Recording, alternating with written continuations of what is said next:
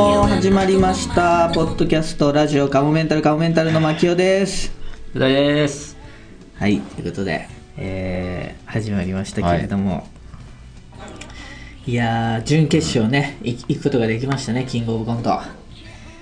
いやいやいやいや。いやーそうですね。大阪で受けて。そうそうそう、うん。大阪で受けてね。いやー大変だったな大変でしたね。疲れたなあの時は疲れましたね。だから島根で聞こえ卵の、あのーロケっていうか、夏の大移動放送があって、で、え3日間ね島根行ってたんですよね、はい。でそのまま島根から大阪会場の方に向かいまして、はい。そうそうそう。会場着いたらなんかあの僕ビーフケーキうん。あの大阪のね、うん。コンビとうん。ちょっとこう交流があったというか前なんかでライブで一緒になった時、月間ライブちょっと連絡あ月月間間コントだったか。あの番号交換したりしたらちょっと喋れるんですけど、うん。ちょっと喋ってたりしたら松尾君って方か。うん。あれなんで大阪なんですか？みたいな感じで。歯がガガタガタの人？松尾君って。えーそんな感じそんな印象でしたっけ？なんかえっとね髪の毛目が短い方かな。あクリクリしてる方。そうそうそう。目がクリクリしてる方と目がすごい細いうんうんうん。えなんて言いました歯がガタガタ歯が歯がすごいなんかガタガタのイメージ。あそうですか、そのあの昔のやついさんみたいな感じ。あそんなに、あそう。昨日そういえば尾関さんと会ったらギースの尾関さんと会ったら、ギうん。尾関さんも歯がガタガタだったな。今更？ああそれもうガタガタですかいやまあ大関さんに関しては別にそんなにガタガタではないけどあの歯が長いってイメージ。ガタガタじゃないでしょ。長いんだよ。いいやいや長いしガタガタだった。だって長く揃ってはない。えーだから長い方がメインだからガタガタはありえ想定の範囲内のガタガタですよ。別にあの人 あれぐらいのガタガタは別にいくらでもいるっていう。さいやそうだろう。でやっぱやついさんがもう今矯正で普通の歯になった今ガタガタ。をあと剣汁とか。あもうガタガタだよ ガタガタっていう感じでもない。か吉本のね浦谷さん、うん NSC6 期の芸人さんね。あー他にガタガタいるかなガタうん、ガタ。ああでも大関さんはそう、うん。本当にあのー歯が長い。歯が長いっていうのはだって俺覚えてるのは、ええ。なんか昔お笑い始めたばっかりの時にあの、はい。TGAC っていうね、うん。アミューズにいた時に、はいはい。あのー授業でうん。お互いの悪口を言い合うっていうのがあったなんうんか、うん。その時に歯が長いって言ったの覚えてる俺が。自分。ああったなんかお笑い教室みたいな時だ。そうそうそう。だからもう本当に今更だよその尾関さんの歯に関しては、あその頃から長かった。そう。なんかお互い褒めるっていうのとお互いけなすっていうのとそうそうそう。なんかいろいろやってる物にいろいろ突っ込むとかね。お笑い教室。で大阪の大会でビーフケーキのその松尾さんが、そのなんか開口一ああなん番でで大阪？受けるんですかとか言って。いやそうそう。結構だからあ大阪の芸人さんはう、ん。なんか戦略ですか？みたいな感じの雰囲気うん。がちょっと、いやいや違うんです違うんですっていう戦略も何もないもんねでもやっぱそう思う人は結構いるっぽいよね、うん。なんで大阪で受けるんですかとか。ただ単にスケジュールのねまあこのラジオでは言いましたけどね、うん、都合で大阪で受けたんですけど、なんか掲示板で来てましたよ。なんかだから会場の雰囲気の違いとかなんかいろいろ教えてくださいって言ってね難しいえ。な違いっていうかまあでもさ、うん。はい。違いって言ってもさ、はい。別にさえ分かんないよね。あのー本当に俺正直なこと言うと、はい。別にただ一回あのライブがあったからって別にそれがさ、東京と大阪のライブの違いってわけでもないじゃん別に。うーん。たまたまそういう空気なんかになってるねっていう。でも聞いたら毎年傾向的にはうん。結構ああんな感じみたいですよ。だから重いっていうか結構笑わないっていうか東京のだってお客さんは結構もう準々決勝とかもうボッコンボッコンもうみんな受けたみたいな感じですもんね基本ね、うん。みんな受けてるみたいな。うん。まあその中でまあより爆発したコンビとかまあ何組かいるけど、大阪はやっぱちょっとでもちゃんと審査員の人はねみんな東京から大阪に移動してああそうみたいですやっねてるから、うん、だから一応よかった厳選なっていうか厳厳正なうん。厳正なだからさ月火で東京やって1日置いて大阪だったけど、本当はだから1日置いて大阪でよかったですよね。月火水で僕ら島根だったから、うん。受けれなかったかもしれなかったっていう。大阪でそうだな。そう考えたらもう一度死んだ身として。気楽にでしかも僕ら鳥だったんですよね、うん。大阪でね。いやーありがありがたいっていうか鳥っていうのも初めてでしたけど。でもまあこれ結果的にはまあ僕らはまああのうんだすごいめちゃめちゃ受けた大爆笑おっしゃーっていう感じでもなかったんですよね。うん。でもまあその重いお客さんの中では割と笑ってもらったなっていう感じだったからまあ良かったですけど。僕はもうねあの日はもう本当体調がボロボロだったんで。あのでも一日ずれそれも一日ずれててよかったなって感じで その前の日がもっとやばかったんで。あ3日目じゃないですか。島根3日目。そう、うん。2日目の夜。うん。体調崩して食当たりですよね。で食当たりってうん。一番嫌だからね、あそうですか、うん。一番嫌？一番嫌。あそう。うん。あの普通の風邪とかよりも。うーん。力が入んないし、うーん。入ってる時のさもう本当にうん。瞬間やなんだよ痛くて。うんトルネードみたいな感じ。えー渦痛いんだ。渦巻きながらうーわそんなにめっちゃ出ましたね。ペットボトルのさ水捨てる時にこうぐるぐるって回すとさ、うん。早く捨てれる感じあるじゃん。ああんな感じでこう自分の喉をあ、うん。こう渦巻きながらそんなカのできないーって出ていく感じ。いやそんなこと出ていくっていうかかん吐いたらそうなってるって感じ。もう。そう。ええう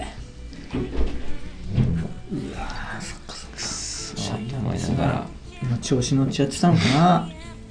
ね。たまには自分の言葉で喋ろよ。おっしゃー。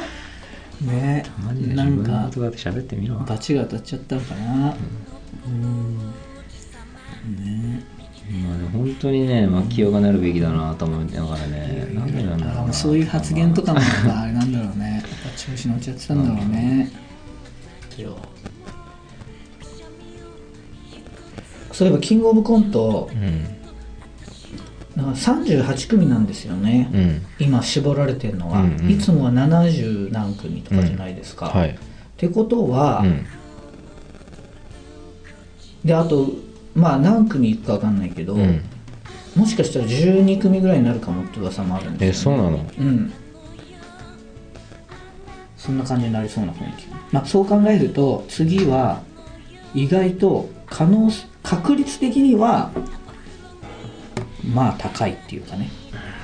今までよりはね78組からの8とかの時代よりは。まあだから2本ちゃんと確実に受ければ今年も決勝にいける可能性がちょっと高い。あの時代はすごかったね。しかし。2012年ね。うん。まあ13年もそうか2013年も8組か。うん。あの時代は本当にすごかったね。うん。でもさ毎回もう毎回言ってますけどもうみんな行きそうだから。うん。ね。それこそ受験勉強の時にみんな賢く見えるみたいなテストの時に。本当にでも夢のまた夢の世界だったもんな本当。あの時はそうですよね。はいはい。まさかいけると。いやもう絶対無理でしょうと思ってた。まあ、特に1回目ね。2013の言葉売りの時はちょっと手応えありましたもんね。で2000そう行ったっしょって。2013はしかもその前も出てるし一回、うんうん。そのなんていうか信頼もうん。一応あるというかさ、うんうんうんうん。であの候補にもさもともと名前が上がるというかさそうね。そのとこあったじゃん。はもう2012のあれはもう本当に本当に人生で一番嬉しかったうん。ああいうああいう嬉しさってなかなかないじゃん。なんかそうね。本当に。あの瞬間はもうやっぱ優勝した時よりも嬉しかった。それ言ってますよね、ね、優勝はまたいろんな思いがね。てかゆ優勝はだって8分の1で優勝なんだから。8分の1ああの確率で。そっか。そう確率的にもね。それにそれそれまでのさ点数が高いとかも知ってるわけじゃん。その直前の。うん。今どこのポジションにつけてるとかも。なるほど最終的には2分の1なわけじゃん。鬼ヶ島さんかそうか。俺らって。だからもう徐々になってるからそこはやっぱりさ減るよ。な喜びの瞬間の驚きとしては。そうなんだ。それに加えうん。2012年のあの時うん。バイキングさんが呼ばれました。はい。よく覚続いえてますてね、銀シャリが呼ばれました、うん、ああよく覚えてますね、うん。全然覚えてない。なるほど。続いて夜更かしの会が洋服歌手が行ったんだ。はいはいはい。でこの時点でもう言ったら全員初しし検証進出ああでで当時なんかバイキングさんもまだ無名だから,、うん。だから無迷惑いきなりバイキングさん。うん。であで無迷惑なんかあっても12組うん。って感覚だよね。で銀シャリうん。だうんこの時はもう相当ショックだった。なんで銀シャリだよ。漫才じゃん銀シャリ。うん漫才じゃねえかよ。まあ受けてたとは聞いてたけどうんい言っちゃったで言ったらでもこの2組もう無迷惑だよ当時の銀シャリ。うん。だって世間的に言ったら。あれね無迷惑が何枠みたいなのも、うんまあ勝手に決めてたからね、うん、いやもう前年からのねあれだ無名な人はもう。でもその前のそのそうだ鬼ヶ島ラブレターズトップリードが出た時に、もうん。う結構3枠もあんだみたいなあああ前の年は、うん。まあ、で3枠ぐらいあるだろう。でバイキング。夜更かしの会夜更かし。行っちゃっもう3枠3んもう枠終わりだ。よ ああもう終あもうないわ。りでも、うん。この時のやっぱりもう大はとじゃあせめてうん。来年あの自分のもし来年決勝行こう、うん。その時に俺が素敵に決勝進出者をうん。見送ってる映像を残しとこうと思って、うん。夜更かしの会の時にすごい拍手して。ネガティブなんだかポジティでブなんだか分終わっかんないな。た瞬間、うん。次の時カモメンタルさんおめでとうございます今ちょっと似てたね。確かにカモメンタルおめでとうございます。そうかそこまでいカモメンタルさんだだよ。カモメンタルさんおめでとうございますカモメンタルさんおめでとうございます。ああの時の喜び。すごかった突ねき動かされたよ猿みたいな感じでね。俺なんかだって病院のめんあのさめんあの待合室とかでも岩崎さんとか呼ばれても他の岩崎がいるかもなと思って一回置いてから行く人間がね。カモメンタルさんと。カカモぐらいでもういつもカモメンまあそれいないだろうしね。やったーっていう。うん、うん、確かにね。時はやっぱり一番嬉しかったっていうか。あー今までで生涯で、そっかもうあれ以上に嬉しいことってないか。そうあのかでもピーク経験しちゃってんだね。ないでいいと思うしね。あれ以上の喜びはもう、うん、あの相当ないよあれ以上の喜びって。だってあなんだろう。あもうあとはありえなすぎてー例えばさ岩崎雄大でハリウッド映画主演決定とかなってもなんかありえなすぎてなんか喜べないっていうかさ意味が分かんないしとか。宝くじでじゃあ1億は？宝くじで1億はなんかちょっと多分なんかもううわーってちょっと怖くなると。ああ怖くなる。やちょっとどうしようどうしよう。どうしたらいいんだっけみたいな。こうなんていうの？手放しでさガーッとさ。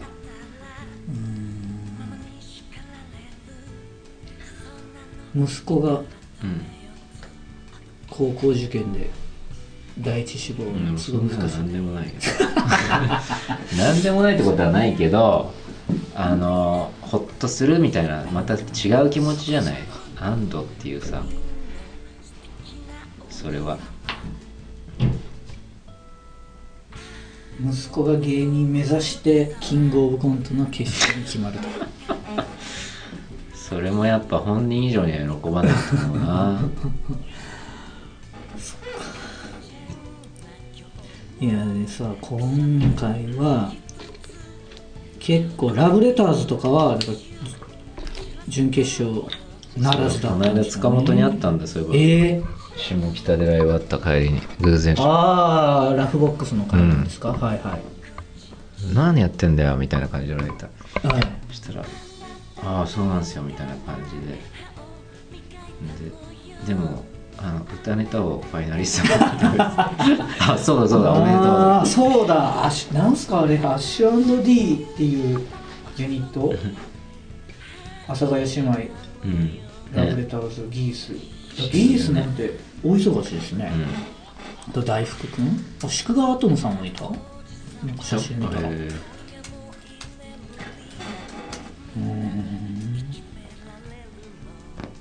あの僕ネジとえね、あの次の日かなんかにね、あの即興舞台っていうライブがあってそれで一緒だったんですよ、うん。あだからそのラフボックスと一緒の日だ、うんうん。ネジはねう、ん。なんかツイートでね、うんなんかすごい怒りのツイートしてねそれがちょっと炎上しちゃったみたいなことです何？どういうツイートしたの？なんかね。落ちちゃったで？落ちちゃって？そう落ちちゃった、うん。でネジは結構受けてたみうんたいですよ、で落ちちゃって、うん。あれ？でももう消したって言ってたんですけどネットでし調べたら出てくる。まあなんか要は、えー審査員に対してうん。ちょっと切れてるみたいな感じで、審査員のうん娘さんうん。が、うん。あなたの娘さんがう、ん。なんか大学生の娘さんがみたいな、うん。あなたの大学生の娘さんが、うん。なんかアワーパーとかに参加して、で男の人になんかそういうエッチ、うん。男の人とエッチしてみたいな感じで、でどういうこと？子供できて ちょっと読むわ。え何？なんかなんかそういうことを書いてあるなんかちょっとね読むとうわっていうようなことをでも書いてたのよ。男の人とそういうことになって、子供作っちゃって、うん。大学辞めたらいいのにみたいなことを書いてたのよ。うん。なんでそんなこと書いてたの？だから相当切れてたんだって多分ね俺ね何年か前のネジ2回戦がなんか一緒の時その時もめちゃめちゃ受けてて、落ちちゃってた時あったんですよ、まあわかんないけどその時もうもう俺はあなんであ落ちたんだと思ってたんだけど、うん。なんかそういうなんかもう長年のなんか溜まってたんじゃないですか、うん。まあねそれぐらいもう本気でねあのね。全身全霊かけてやっぱさ、望んでるしいやでも俺たちもそうだよね、うん。本当に、うんうんその別に優勝してからとかど、ま、もうちょい楽に決勝いけんじゃねえかなとか思ってるわけでは全くなくね。本当に。まあだからそうね、まあ、ちょっとこの形がねあのまああんまり良くなかったかもしれないけどそれだけだから、うん、本気だったしもう本当にやっぱ落ちるとクソーってしかもまた手応えあっただけにクソーって審査基準っていうのは、まあ、確かにもう合ってないようなもんってもうよくわかんないからね。なんでだよクソー分かる分かる。だから俺らもさ本当にねもし全く同じことをさずっとやっててもさうん。決勝に上がれないこともああったかもしれないわけじゃん。うんうん。そしたらさ、うん。もうどうなってたか分かんないわけ感情も。そうですね。そう考えるとさっきう大さん言ってましたけどだからもう自分の今の状況をありがたいと現状に感謝するっていうかだよ、そう思えば何でも乗り越えられる。あだってキングオブコントの称号なんてさ金積んでもらえるわけでもないしさ ちょっと前だもうキングオブコントが始まった時のことをすごい覚えてるけどはちょうど俺らが組んだばっかりの頃でい。はで m 1に続きコントがうん始まるっいつってて、うんでそれまでなんかさま漫才大会あるけどコントの大会があったらいいねとかなんか芸人とかでさうん。うん話したりしたんですよでもコントこそさどうやって決めんのよ王者。うん漫才ならまだ決めやすいかもしれないけどコントこそさいろんなネタがあってさ、うん。全部何でもコントって言えちゃうしとかその音ネタとかさいろいろああるじゃん。ーそれこそどうやって決めんのよって、うん。まあ歌ネタとかもまあコントとかさ、うん。言ったしさ言ってたようなとこからさうん。本当にキングオブコントが始まってさ。うん。でもうなんか慣れたらキングオブコント慣れたらいいけどどうせ慣れないだろうからむしろこんな大会始まってほしくないなぐらいのさ 気持ちでもそんなことはない。うん。そこまで思うさ。でどうでやっぱ1回目とか全然さダメだったじゃん。一回戦落ちでしたよね1回戦まず落ちだった。まず1回戦落ちではあ。それこそ前のそれこそ前のあのかさっき話してた柏田さんが審査員だったんだけど1回戦。その時も柏田さんだったあの時ええ。あの後なんかで柏田さんが電話かかってきたのかな？えあれじゃあ丸つけられんかったわみえたいな。ああそうなんだ。ああそうでしたか。でもその時、ね、のその時再エントリーしたんだよ。違う。最初はなんか山田五郎のネタで。であれで行ったんだ。そう。あれ言ってダメで。ええ。山田五郎でそうか。そうだよ。最初行ったんだ。俺たちのキングオブコント記念すべき第1個目のネタは山田五郎のネタだよう大さんが山田五郎を扮して。であの授業参加に参加するみたいなことだよね。で牧雄があ山田五郎のお父さんがお父さんが山田五郎を急に意識し始めてなんでかっていうとなんか今度授業参加に出るんだけど、なんか普段はなんか全然インテリじゃないんだよね。でだけどなんか授業参加に出るからインテリの方がいいだろうみたいな感じで山田五郎にするっていうコントだったんだけどダメでで次に知恵の輪のコントで2回戦に行ってうん。アンケートのうん。2回戦アンケートのコントやって全く受けなくて。いけなかったな全く受けなかったなそうっすね。あれどこでやったんだっけ2なん回戦か変なとこでやりましたよ。六本木かなんかあーの六本木一丁目かなんかイベントホールっぽい感じの場所だな。うん。そうそうもう。あの年でもギースが行ったんですよねスが行ったんだ。一緒の日でしたもんねそうだ。2回戦。そうそう。2回戦からもうあのネタやってましたねね卒業式のね。卒業式のネタ。ギースが行ったんだよあれはびっくりしましたよね。キャーそうだギースが行ったの俺うん。家のそばのセブンイレブンで立ち読みしてる時になんかネットかなんかで見たああキースあの時すごい、まあ、決勝でもガッツンガッツン笑いとってたしまあでも惜しくは決勝ラウンド進めずね。うん。あの時のでも人選もねチョコプラとかも残ってたああねチョコプラいたな。2700とか。ああそうだ。だからあれ結構意外な人選だったんだよね。あの自家長さんとかさ。はあ、はあはあ、のー藤原さんとかさあーいいたいた辺も出てた。んだけどさその辺が軒並み落ちて。落ちてでバナナマンさんがいたんだそうだよねバナナマンさんみたいなすごいよね。バナナマンさんロバートさんバッファローああそうだ。ロバートさんはでも決勝ラウンド進めずだったんですよね。進めず。でバナナマンさんは行ったのかなそう。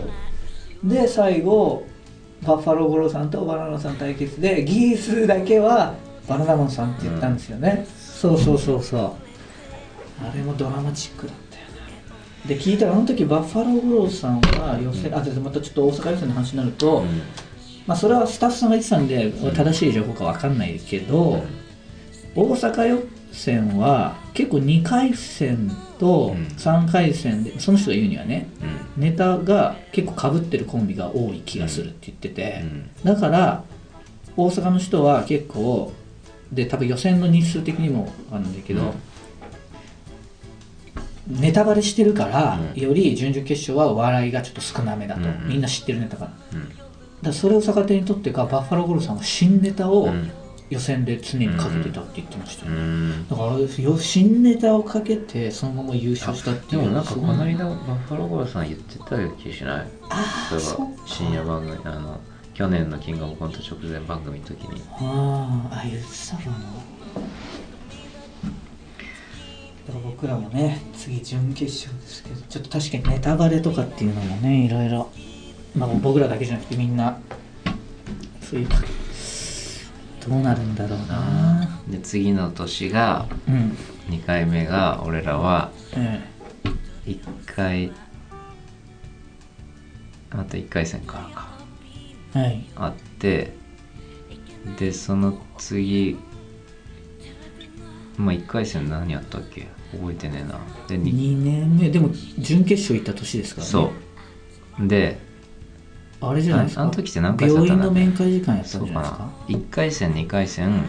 うん。準々決勝とかかな。1回戦2回戦。二回戦準決勝かな。3回戦もありました。あれやったんですよ。腹話術。そう覚えてる。安田生命ホールでやった時今ね、黒沢やったんですよ2回戦。でで2回戦で黒沢やって落ちたんですよ。そうだ。でも追加合格で上がったんですよ。そうだそうだ。その時がだから結構受けたのに黒沢のパンドローのコントでめっちゃ受けて手応えありだと思ったら落ちてその時に俺覚えてるのがシソンヌと一緒だったんだよ。なでもまあえー。シソンヌのことは知らなくて、はシソンヌはなんか縦笛かなんかのコンテンツでシソンヌが受かってたのよ、あへえであ落ちたなと思ってて。うん。で3回で2回戦から追加合格で追加合格で入って。23組受かったね。でそこに入っててやったってなって、ででもどうせ追加合格うん。で落ち受かったから次でどうなのかな、みんな的には多分次で落ちるだろう。でも福王日で安田す生命ホールで結構受けたは受けたもんねあれ。で受かった。嬉しかったなで満を持して黒沢でうん赤坂ブリッツでそしたら出番が2番目で古い映画の喋り方なん。だけどその前にあのエネルギーさん。が狂言師狂言だけどねあれ狂言がなん。かまあもっと古い喋り方で喋るっていう本当ねやってて変なかぶり方ししたりとかもあったのかわかん。ないけどまあまあいつものほど受けないかぶりしちゃったねまあダメだったんだあれ順番がね。確かに。あれどうしてもあの出場回数少なめの人とかなんかし新しい目の人は出順が最初になりがちなんですよね。そこはだから。でももっとそっからがでも地獄なんだよ。俺らのキングオブコントのヒストリーの。次の年は2回準決行ったから2回戦からで、うん。あの電気なんだっけ電気ホールだっけなんだっけあの渋谷のさタワレコの前のなんとか、まあそあそこでやって電力館みたいな。電力館みたいなとこでやって、エルシャラさんと一緒で、はいはいはいはい。で俺らその時もなんか2番手ぐらいの出番だったね朝あ早い結構早めでしたね、うん、でまあまあ受けてインタビューも受けてうん。まあまあまあまあこのぐらいの受けだよかったら大丈夫でしょうとで終わってエルシャラさんもまあまあ受けててうん飯食って、一緒に飯食ってエルシャラさんも分かってればいいなみたいな思っててうで帰ってその日中野芸能小劇場で出たあーライブがあるからっつって牧雄と俺の家で練習してた時に牧雄が携帯見て「えー!」って言って落ちてた。そこはそこで生まれたのか。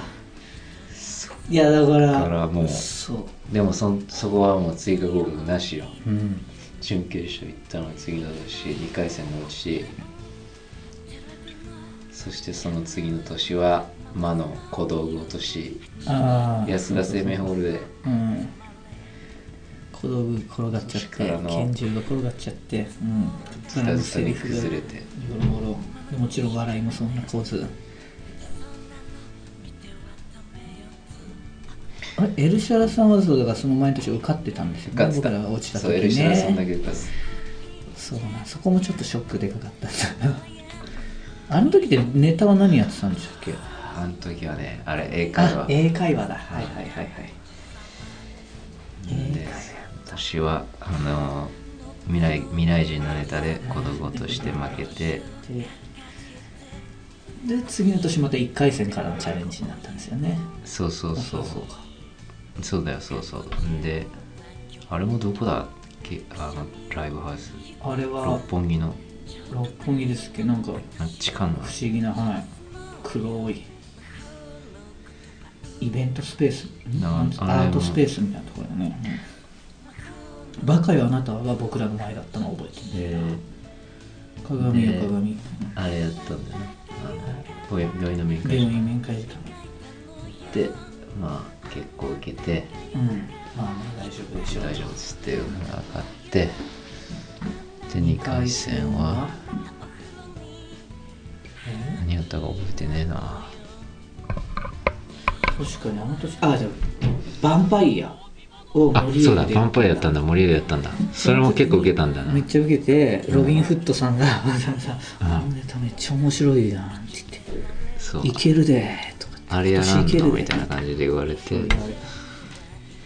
でもやんなかったんだよね。そうですねヴァンパイアはやんないで。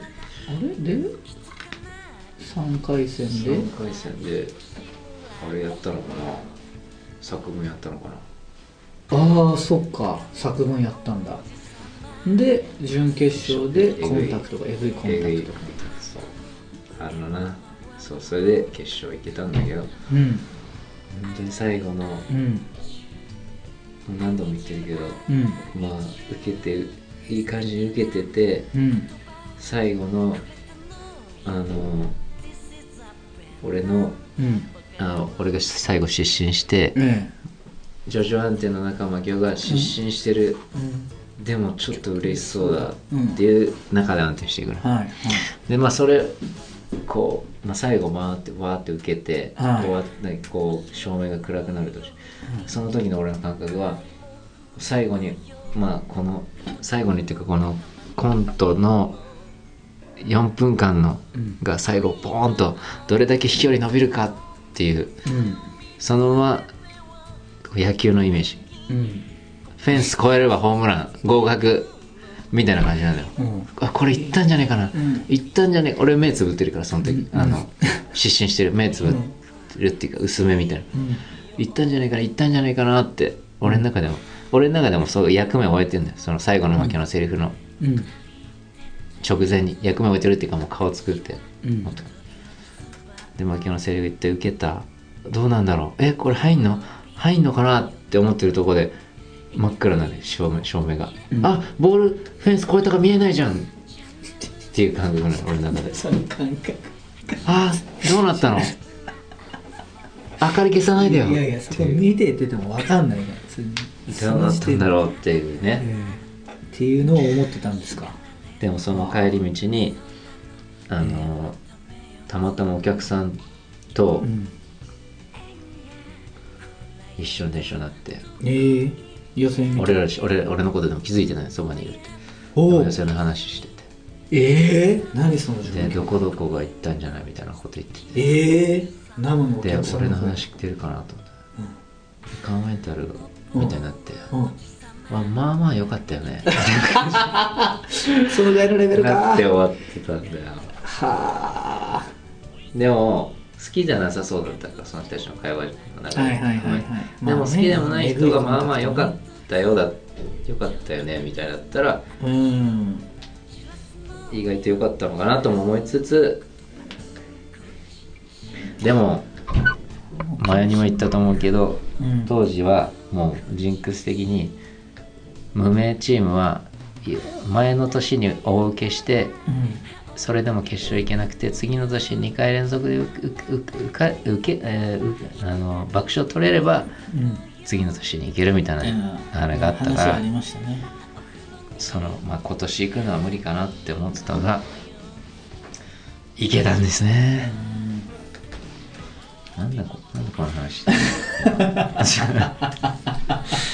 振り返りましたね。でもまだまだね 歴史は続くからね歴そこから優勝して次の年1回開けてまあその死にそうだがあって。死にそうだ。もうやめてがあってで次の年はまた出て準決勝で落ちて。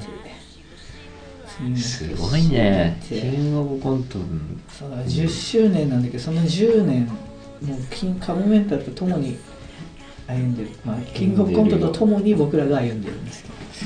僕らも10周年だよすごいね。今年。すごいね。いやーすごい。この大会があってくれてよかったですよね本当。にそうだよ。でしかも本当にあの頃のあの時期にうん、始まってくれて。あのーちゃんとちゃんとっていうかあのー芸人審査でうん。まだ残ってくれて、だよ本当確かにな。芸人審査でかいっすよね。でもなんかそういえば昨日ラスタ原宿出たじゃないですか、ラジオカモメンタル